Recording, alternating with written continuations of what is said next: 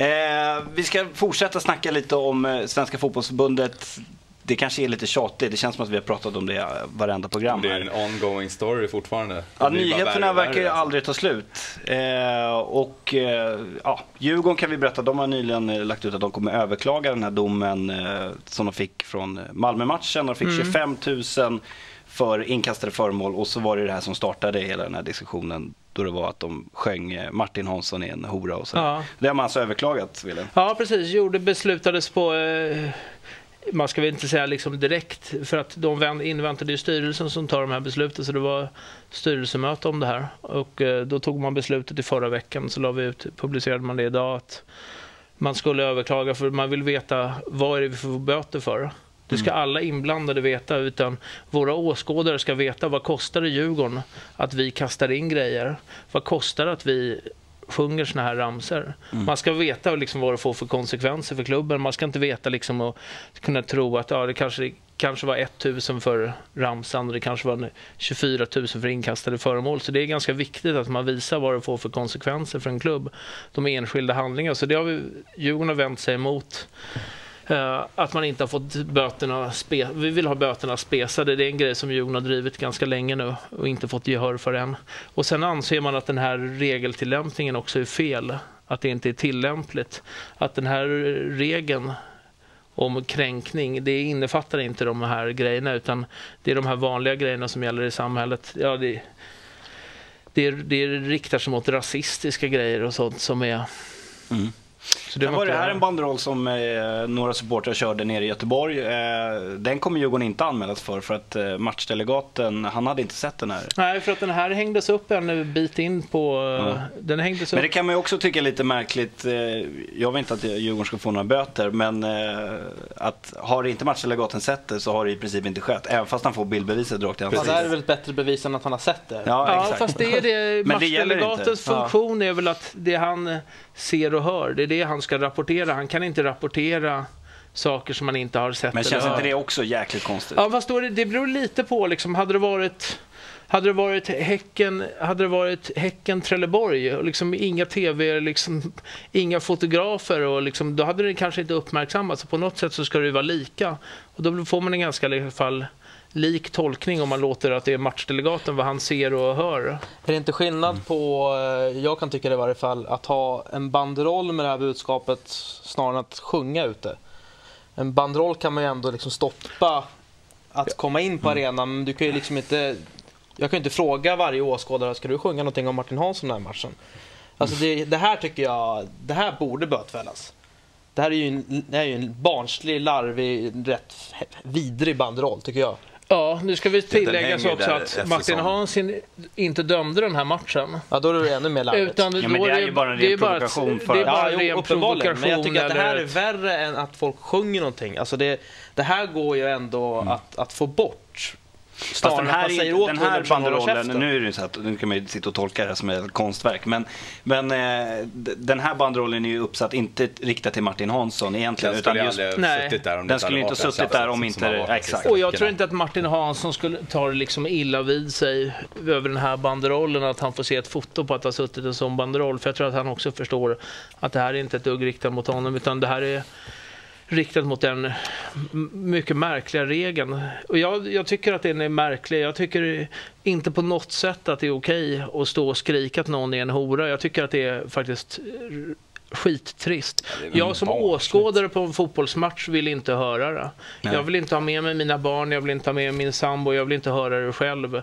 Såna här fitta könsordsgrejer. Jag tycker det är bara liksom bedrövligt, men det är ingenting vi som klubb ska bestraffas för. Exakt, Utan det här ska ju vara någon slags självrannsakan hos klubben. Utan jag tror att alla klubbar jobbar med en dialog med supporterna för att jag tror ingen klubb vill skriva, skriva supporterna på näsan och säga att si och så här får ni göra. Utan där får man sätta sig ner med supportrarna och res- resonera. Hur vill vi tillsammans? Hur vill vi ha det på vår arena? Och då kan man förklara från klubbens sida att det är inte så jävla liksom muntert för oss med sponsorer, nya åskådare om vi har ett sånt här klimat på vår arena. tror du supporterna köper det då? Att man, Ja, att man har en... att att man man- på något sätt, för det kan ju tolkas som att man går ut och bestämmer lite så här. Nej men det är ju inte Nej, det man bestämmer. kör Man sitter sig ner och pratar. Typ, man får Tror du resonera. det funkar då? Jag tror, det, det, är det, tror jag, det, det enda sättet. För att jag tror att man måste öppna upp ögonen för att de i klacken eller de som sjunger såna grejer, de har ingen liksom ensamrätt utan det, vi är på något sätt som förening en demokrati och vi ska väl fungera som en demokrati även på arenan. Det är ju inte säkert att alla åskådare uppskattar att den här grejen sjungs. Det kanske är väldigt många av våra besökare som tycker att det här är, det här är för jävligt eller så kanske många tycker att det här är superbra. Utan man får ju ta det snacket och se, liksom, vi får ju pejla av med, med hur läget är och se är det liksom tillräckligt bra för att vi ska fortsätta med det, eller är det tillräckligt dåligt för att det ska ändras på? Men det är klart från klubbens sida så hoppas man att sådana här grejer försvinner. Men eh, det är ändå upp till de som skriker de här grejerna. Det finns ju ett komiskt exempel som, som Kviborg, du tog upp här innan vi, vi, vi gick ner i studion. Jag tror att vi har en bild på det också från Helsingborg. Eh, där de har en banderoll som säger disciplinnämnden, tänk om yttrandefriheten är en grundlag och vi är människor, behandla oss eh, som, som det, är inga speciallagar. Och så eh, anmäler man då. Det är, det är, det är Nordkorea. Eh, Alltså 100% Nordkorea. Jag, jag förstår inte hur man resonerar där. Det är... Alltså man skjuter sig själva inte bara i, i, i foten, man skjuter sig själva i pannan. Alltså det, är, är det är så urbota korkat så det blir man provocerad av. Ja. För sen kan här man, har vi den. Ja. Ja, Det är inte bara en banderoll, det är en hel drös. Eh, och där de bland annat frågar om fotbollsförbundet är emot tifon och sådär. Men eh, jag menar, det, det här är ju, det, men det här är, det är väl alla överens om. Liksom. Det här är ju en fråga om yttrandefrihet och Ja, att de ska sen- sätta munkavel på supportrarna. Det blir Sen får man tänka att det finns ju gränser för yttrandefriheten. Man får inte gå fram på, man får inte gå fram på stan och skrika till någon att de är en jävla hora. Det är, det är inte okej enligt lag att göra, så det, det faller inte under någon yttrandefrihet. Och du kan inte ställa dig på krogen så här, om du skulle få serverad en drink och sen så har han gjort drinken slarvigt. Om du står och skriker att till, till liksom krögaren om du tycker att han har gjort ett dåligt jobb, som, precis som du tycker att en fotbollsspelare har gjort något dåligt. Om du står och skriker till honom att han är en jävla liksom, hora och skriker könsord. Jag menar, vakterna skulle lyfta ut dig på en gång och det skulle inte folk tycka är så konstigt om det och bara för liksom att man kan, kan man inte göra det på andra ställen så kanske fotbollen kanske inte kan ha vara helt annorlunda än andra ställen. Framförallt så bötfästs väl inte stället för att du väljer att kika hora till bartendern. Nej, och det ska Det de inte, och det kan vi ta upp, den diskussionen, det ska de ju inte göra heller. Utan det här, jag, jag såg, jag tror att det startade med några bajer som skrev att klubbarna kan förändra det här. Och det är bara det är upp till klubbarna att ta bort den här regeln, men så enkelt är det inte. för att de här eh, elitfotbollsmanualen eller elitevenemangsmanualen vad den heter, som styr regelverket i svensk fotboll. Det sätts eh, dels av elitklubbarna, superettan och allsvenskan som är med och förbereder det här. Och sen dras det här på representantskapet som är liksom ett slags årsmöte för svensk fotboll. Och där är klubbarna i minoritet för det är distrikten som fäller avgör, som har liksom en majoritet i rösterna. Och eh, det här har då man från förbundet gått ut idag i tidningen och sagt att nej, men det här var inte, togs inte på representantskapet utan det här togs på en säkerhetskonferens i Jönköping den 6 mars. Och så säger den här Gerhard Sager på förbundet att klubbarna bad om vår hjälp där på den här konferensen och då kom vi fram till det här. Men Mats Jonsson som är säkerhetsansvarig i Djurgården som var med på den här konferensen och dessutom i samma grupp, för de höll på med grupparbeten där i två dagar. I samma grupp som Gerhard Sager, han eh, sa det, jag har inget som helst minne.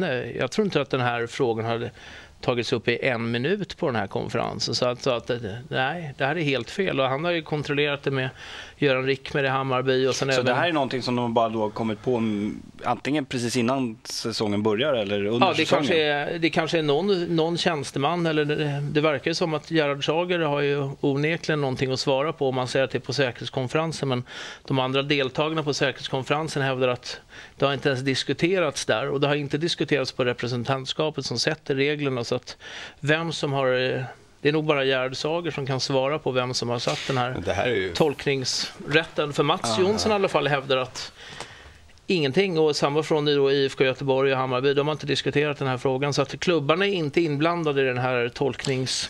Det känns som att det processen. finns några eh, snubbar som behöver reda ut den här eh, röran. Jag är mest det förundrad över hur man kan dra så dumma lögner. Det Nej, men det, här, grejen är alltså, att det här om visar folk lite är på... där och säger att de inte har att de inte ens har diskuterat det än, men hur kan man då stå på sig och säga ja men där tog vi upp här liksom? Nej, men det här visar sig att det är ganska snårigt i svensk fotboll. Hur, jag vet att jag läste någon rapport här där Göran Rickman hade uttalat sig om att han som jobbar som säkerhetsansvarig, han kan inte ens förklara hur regler inom svensk fotboll när det gäller säkerhetsarbetet, hur de sätts. Var liksom, hur, går det, hur går processen till och vilka det bes, som beslutar? Han sitter ändå med då i regel och säkerhetskommittéer men han vet inte hur, och han jobbar heltid med det här, han vet inte hur det funkar. Så att, man kan nog komma undan på, man kan nog komma undan och komma Men- på egna... Men hur ska, hur ska man lösa det här då? Nej, jag tror att nu kommer det här nog få att- ganska- Om, om man vill till exempel att de här reglerna kanske ska ändras då, eh, även om de används på fel sätt, då, då måste det ju hända någonting. För att det känns ju som att alla är överens om att det här är, funkar inte. Ja, fast alla är överens. Det räcker inte med att fotbollsklubben är överens om eftersom det, det ska ju tas på... Vi måste få upp den bilden också eh, som, som vi hittade på, på det Twitter. måste upp på representantskapet. Men det, eftersom den här inte har tagits på representantskapet så är det här en felaktig. Det finns inte den här...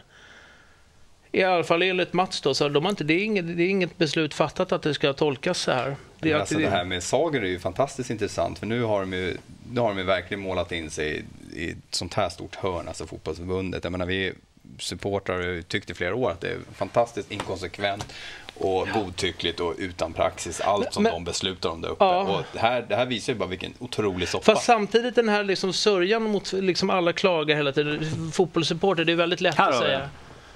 Ja, den är jag fråga efter. Här är från, från en, en, ett Twitterkonto där de har gjort om svensk fotboll, se, uppleva, älska. Eh, det sitt ner, håll käften, betala. Det är lite som man känner sig som supporter just Ja, men lite är det så här, vilka är det som bestämmer över svensk fotboll? Jo, men det är vi, det är vi medlemmar i, i föreningarna. Vi, i vår tur, om man ska dra den här demokratiprocessen, vi väljer våra styrelser i, helt demokratiskt. Våra styrelser är med på de här representantskapsmöten och väljer styrelser i svensk fotboll tillsammans med distrikten. Och distrikten får ju sina röster från alla olika fotbollsklubbar. Så att jag tror väl, div- jag kan inte det här men division 7-lag har väl rätt och de är väl med i Svensk Stockholms fotbollsförbund och väljer fram en styrelse där. Så att allting är demokratiskt. Och på något sätt så är det ändå man kan inte bara klaga på de som sitter invalda där utan man får också titta på hur, hur, varför har de här valts in och alla medlemmar i svenska fotbollsklubbar har ju på något sätt ett lite större ansvar än vad man har tagit. Ja, vi får... Krångligt men, och Ja, långsökt krångligt, och, men- och jobbigt. Och det, där kan man ju på något sätt tycka att svenska elitfotbollsklubbar kanske ska köra, Mm.